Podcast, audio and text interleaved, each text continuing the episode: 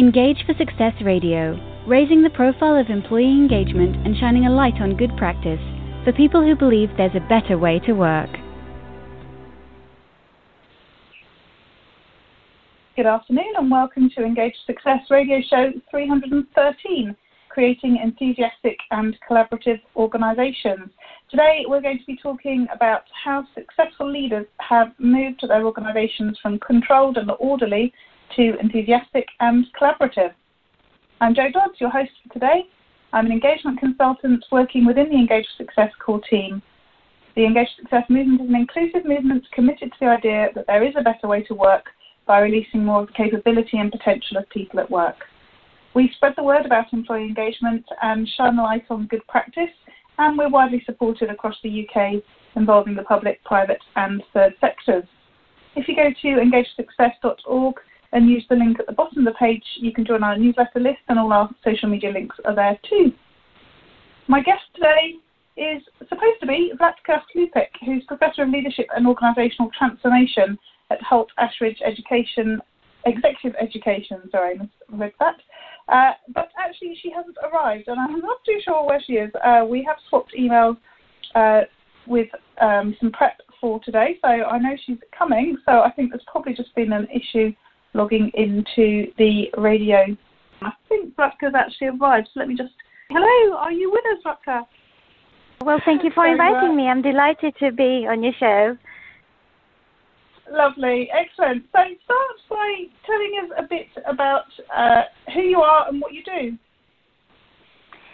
Um, I'm at the moment. Uh, uh, well, I have a new job now, and I'm a professor of uh, leadership and organizational transformation at Hult uh, Ashridge Executive Education. And this is my part-time position, and I'm also running the Management Shift Consulting uh, my training, executive education, and consulting company. Lovely, and I think this is at least your second time on the show, isn't it? Yes, this is my second time. Uh, I was on a show uh, a few years ago when I launched my previous book, The Management Shift. Mhm. Lovely. And today we're talking about humane capital. So tell us, just recap a bit about the, the, the book from before and why you felt it was time to write another book and how that sort of developed on. Uh, the management shift is my life's work. It is based on more than 20 years of my interdisciplinary research, where I have pulled together all my research from various areas, from computer science, um, psychology, economics, neuroscience, and I have uh, created the management shift approach, which is perceived to be the how of this big shift from old ways of working, which are based on command and control, to new ways of working, which are based on people, purpose, and collaboration. And um, in this book, I have created two frameworks uh, and, and various tools based on those frameworks. The first one is the five level model, which shows uh, what are the mindset and the organizational culture levels that individuals and organizations go through in organizations. And the other one uh, is the organization diagnostic tool, which can help organizations to go through this big shift. And the big shift is from level three to level four. I can briefly describe the levels because my latest book, Humane Capital, is based on those levels and uh, this is the theory. Mm-hmm. That was a theoretical foundation for, for research that I did for Humane Capital book. So basically, at level one, uh, the mindset is lifeless, culture is apathetic, and not much gets done. People are too depressed to do anything. There's lots of fear and blame at that level. Luckily, we don't see a lot of that in, in many organizations. At level two, the mindset is reluctant and culture is stagnating. This is where people do a minimum they can get away with just to get their paycheck. And then at level three, the mindset is control, culture is orderly, and this is traditional hierarchical command and control, micromanagement. And then the big shift, or the management shift, is when we shift from level three to level four the mindset is enthusiastic and culture is collaborative. And keywords are trust, transparency, purpose, having fun working, giving back to the society. And at that level, we get a step change increase in engagement, innovation, performance, and profit. And occasionally, we can reach level five, where mindset is limitless and culture is unbounded. And at that level, highly innovative teams work day and night on some amazing innovations for humanity, such as Google X Lab inventing driverless cars, for example. So the objective is to go through this big shift from level three to level four. And after I have uh, published this uh, previous book, The Management Shift, I have been using all these tools and processes with various organizations. And then um, I thought it would be great to see how leaders go through that shift. What kind of strategies do they use? And that is how I got this idea for a new book. So I interviewed 58 leaders, CEOs uh, from various countries around the world, uh, where they they either went through this big shift with with their own organization, or they're helping others to go through this big shift. And as a result of that, I have um, created a framework which shows what are the eight key pillars that organizations have to have in place to become humane uh, level four organizations. And I have also pulled out 200 strategies from all these interviews, 50 per each sector, uh, so 50 uh, in the public sector, then 50 in corporates, SMEs, and non-profit sector. So in a nutshell, that is the book. Um, there were over two, 272,000 words of transcripts, a lot of data, and I have distilled everything uh, in the book and included 35 case studies in those four sectors. Wow, that sounds like um, a comprehensive book, shall we say? So, um, so let's let's go back of before the book. What, what's driving this change? What why is it important that organisations move from the level three hierarchical orderly organisation to the level four enthusiastic, collaborative, uh, transparent organisation? What, what's driving that change? Uh, we have to go through this big change, and I call it big shift because we, we have a problem. For example, we know that global figures for engagement are, are quite low, less than 20% of employees are fully engaged. Uh, I can share some more statistics very briefly, uh, only 25% of people are passionate about the work that they do. 20% of people trust that their leaders will tell the truth when confronted with a difficult issue. And uh, in the last 50 years, corporate life expectancy and performance have declined by 75%. But it gets, gets even worse because, uh, for example, research published by Professor Jeffrey Pfeffer from Stanford University has shown that bad management, bad leadership, even have detriment. Uh, uh, they have detrimental effect on our health and our lives. So, for example, in China alone, one million people die per year because of bad management and leadership. So we cannot uh, continue running organizations as level two, three organizations because uh, we have low engagement, we have low performance, um, low levels of profit, but also people uh, take time off because of stress and they get ill or even die in some cases. Recently, I, I read about the case uh, about French telecom company which is facing legal action because of uh, 19 suicides and 12 attempted suicides by their employees. So, so it is quite serious. So we we have to go through these big changes for many reasons, for financial reasons and for human reasons. And is there a difference across the sectors? You talk about putting the strategies into the, the book with 50 across each of the four sectors. Presumably, there is there are differences. That's why you've got different strategies for, for each of those. But um, is is any one area struggling more than another, or is it very much across the board? It's very much across the board, and some of these strategies do overlap. So we do have some strategies that came up from all this research uh, in all four sectors. So it, uh, so for example, it's uh, about um, focusing on higher purpose, uh, communication, uh, aligning individual values and organizational values, um, self-organization in, in, in teams, um, also putting emphasis on organizational learning, communication. It is important that people feel that their voices are being heard.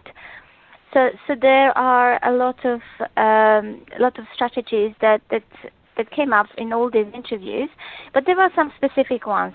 For example, um, in non-for-profit sector, a lot of strategies relate to uh, purpose, rewarding CEOs, how well they deliver purpose, and so on. Yeah. So you interviewed, um, did you say it was 52 leaders? Uh, 58. Oh, 58, sorry. um, and you said they were people who, who have been through that shift in their organisation or they're helping others to go through that. Was there a big um, sort of difference between all of them in terms of how far through that process they they got, or did you focus on those leaders where they they got sort of similar experiences in terms of where they've got to with that? in, in in this case, all these leaders went through this experience, so it was all retrospective, and they were reflecting on what they have done and why and how they have uh, gone through that shift. And it is interesting that, many of them said if we did not go through that big shift from level three to level four, we would not be around anymore. We would just not survive as, as an organization. Uh, I also asked them about the value or, or the price tag of this, this shift, and some of them tried to give me some uh, numerical values, numbers, such as it adds 10 extra percent to the value of the company, or 20% to the turnover, or it adds extra millions or billions of pounds or dollars in case of large corporations. But they also gave me some answers which relate to human values. So they, they said it is a matter of a, a mere existence and true happiness, or it is a matter of, of surviving and thriving. Um, and they, they all said they definitely would suggest to everyone who can uh, to go through this process because it, it brings so many benefits, both financial and, and human benefits. Mm-hmm. So, please share some examples of, of the things that people have done or some strategies that you recommend in terms of that shift. Um, yes, I can share share a few stories. Uh, for example, mm-hmm. Innovation Norway, it's a government organization in Norway, and they support uh, startup grant applications and entrepreneurs in Norway. And uh, uh, the, the CEO came across the Management Shift book just when she started this new post about four years ago, and she used the five level model and, and the book to shift entire Innovation Norway from level three to level four. And she used various strategies. Uh, she she made everything much more open and transparent. She she posted her job contract on the intranet so everybody could see all the details of her job contract, including uh, her salary.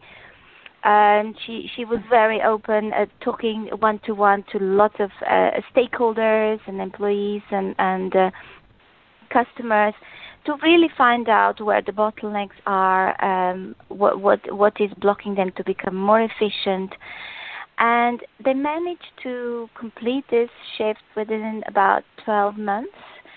And the results that they have obtained were phenomenal. So, for example, the time that it takes to process startup grant application uh, was reduced from 60 to four days.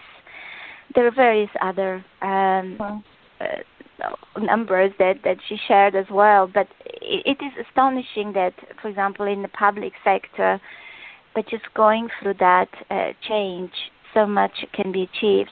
And there are many, many other other um, inspirational stories. I can share one um, from a startup in which is uh, the startup is based in Brighton, but the the CEO is based in France, and they are a media company, PropellerNet, and they're doing really, really well. But they really have this level four, or five culture, and one of the things that they do, which which is really interesting, is they have the dream machine.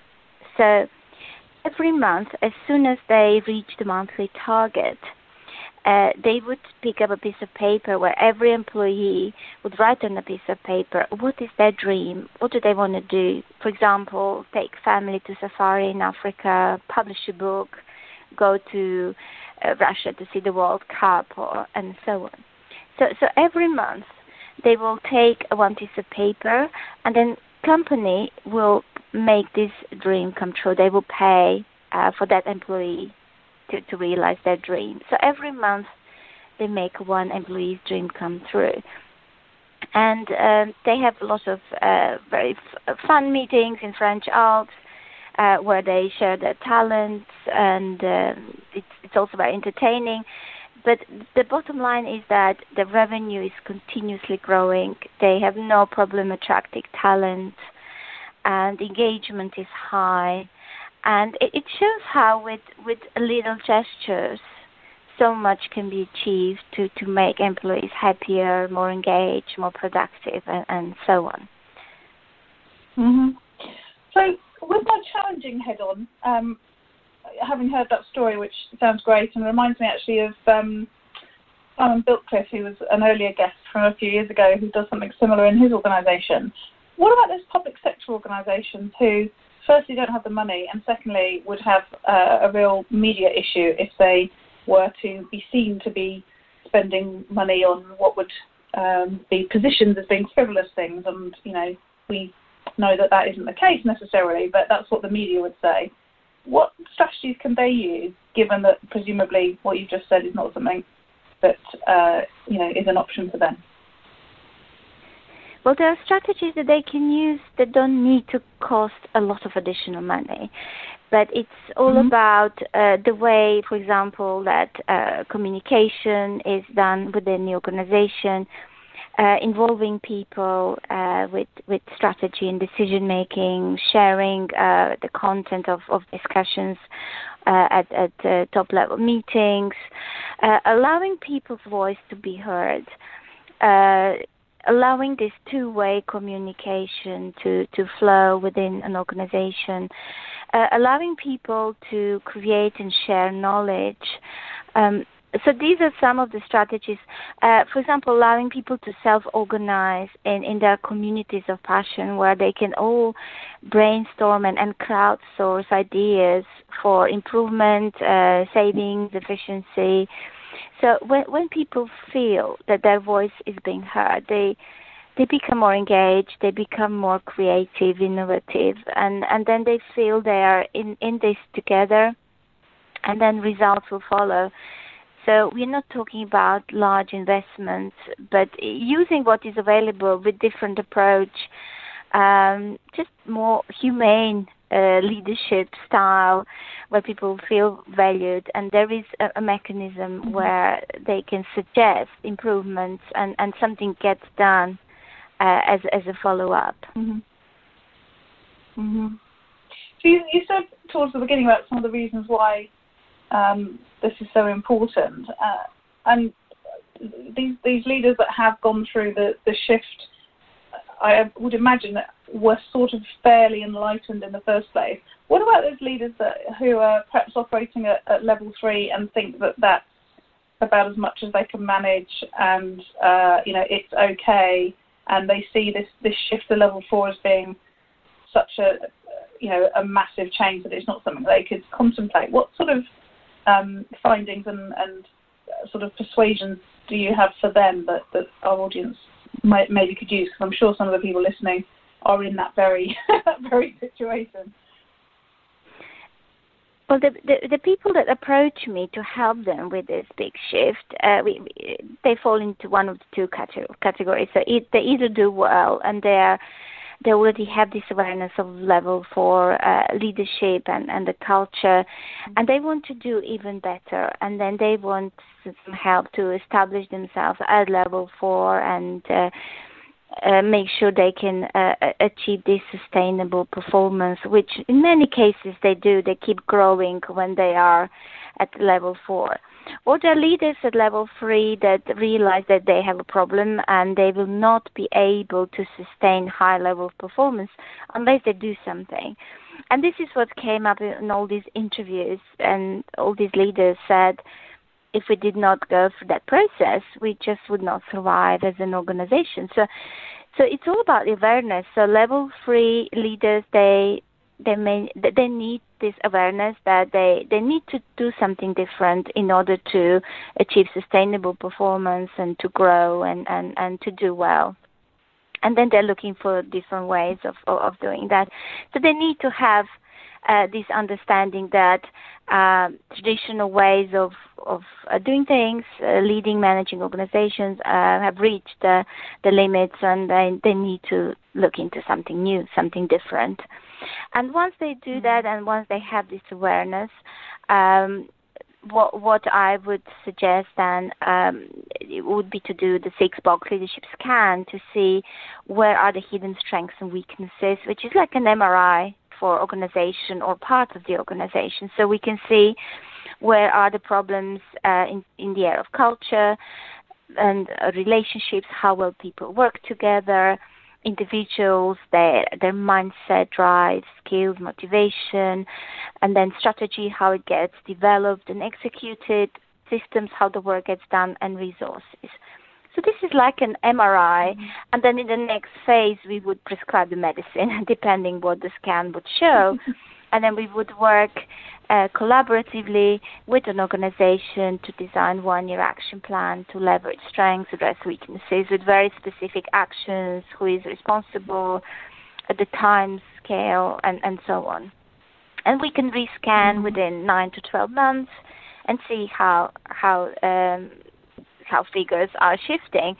But the actions really would depend on the scores because we need to leverage strengths. So wherever there are strengths, companies need to be focused to do to do even better in those areas, but also wherever there are development opportunities, then they need to address them, and that could be a, a very a number of various things um, from changing the culture to become more collaborative, inclusive, humanized, or improving relationships and collaboration, how people work together, or maybe training employees um, make sure that there there is uh, there are processes for well-being and development, or it could be problem with the strategy. It is very important that uh, there is a collaborative development of strategy uh, because we know then execution will be much more successful. Or it could be something to do with the systems, how the work gets done, how knowledge is created, disseminated, how uh, appraisals are done and feedback mechanism and so so on. There could be a number of things. Mm. hmm I guess one of the um, other ways for people to work on this, other than working directly with you, is, is to read the book. The, the other thing that I was intrigued to see when I was preparing for the interview is that you have a board game. Yes, yes, uh, we do have a board game now. Actually, uh, there's a second one which is just going to be launched as well. So my work is all about transferring knowledge into practice. So I always wanted to create uh, processes, tools, and, and toolkits that people can use and apply in the real world of business. And after I published the latest book, Humane Capital, I thought, how can I help practitioners um, to use all these ideas? With and and what is in the book? It is tip of the iceberg because there was so so much data um, that that I collected, and I, I had to select so, some of the best parts to include in the book. And then I thought, in order to help practitioners to to implement all these ideas, uh, we need to design a board game. So we designed a strategy board game where um, people can play between one and eight players.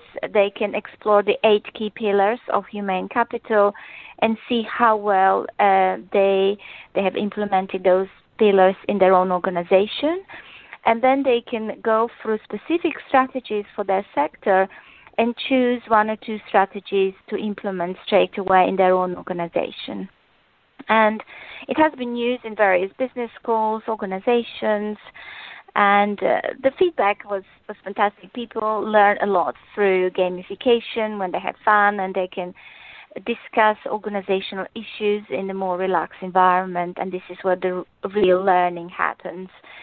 And uh, we have also designed a new game which is going to be launched soon, uh, the Management Shift game, which is based around the six boxes um, to help uh, people who, who played the game to see uh, how well they're doing in, in, in all these six boxes, uh, what are the key barriers to prevent them to do even better, and what are the key actions that they can take to improve uh, whichever box might be uh, perceived as a bottleneck. Sounds really interesting and, and um, innovative in itself. so, just to finish, what, what would be a next step for people listening who are interested in thinking about moving their organisation from whatever stage of level three they're, they're at into that level four? Well, we could they could read the uh, the books. Um, so both books mm-hmm. have a lot of information.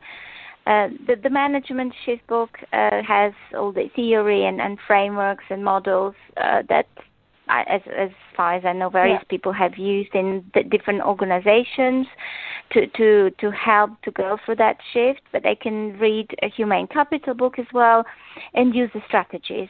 So they could look into mm-hmm. strategies at the end of those chapters and just think about. Uh, do we do we use this strategy? If not, why not? Can we start using this strategy?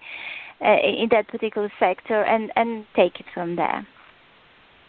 Mm-hmm.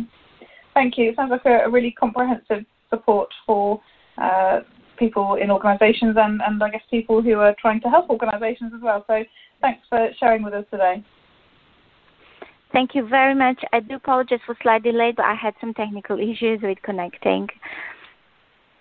No worries, no worries, and we'll we'll have to uh, get you back when you've done your third book. that that that will be fantastic. I'm sure there will be more books to come. Lovely, lovely. Thank you. So just to let you know, next week we have Jo Moffat back, and she's going to be interviewing Chris Croft from um, I can I can never say this Diageo, I think, talking about the power of purpose. So Jo will be back with you next week. Engage for Success Radio, raising the profile of employee engagement and shining a light on good practice for people who believe there's a better way to work.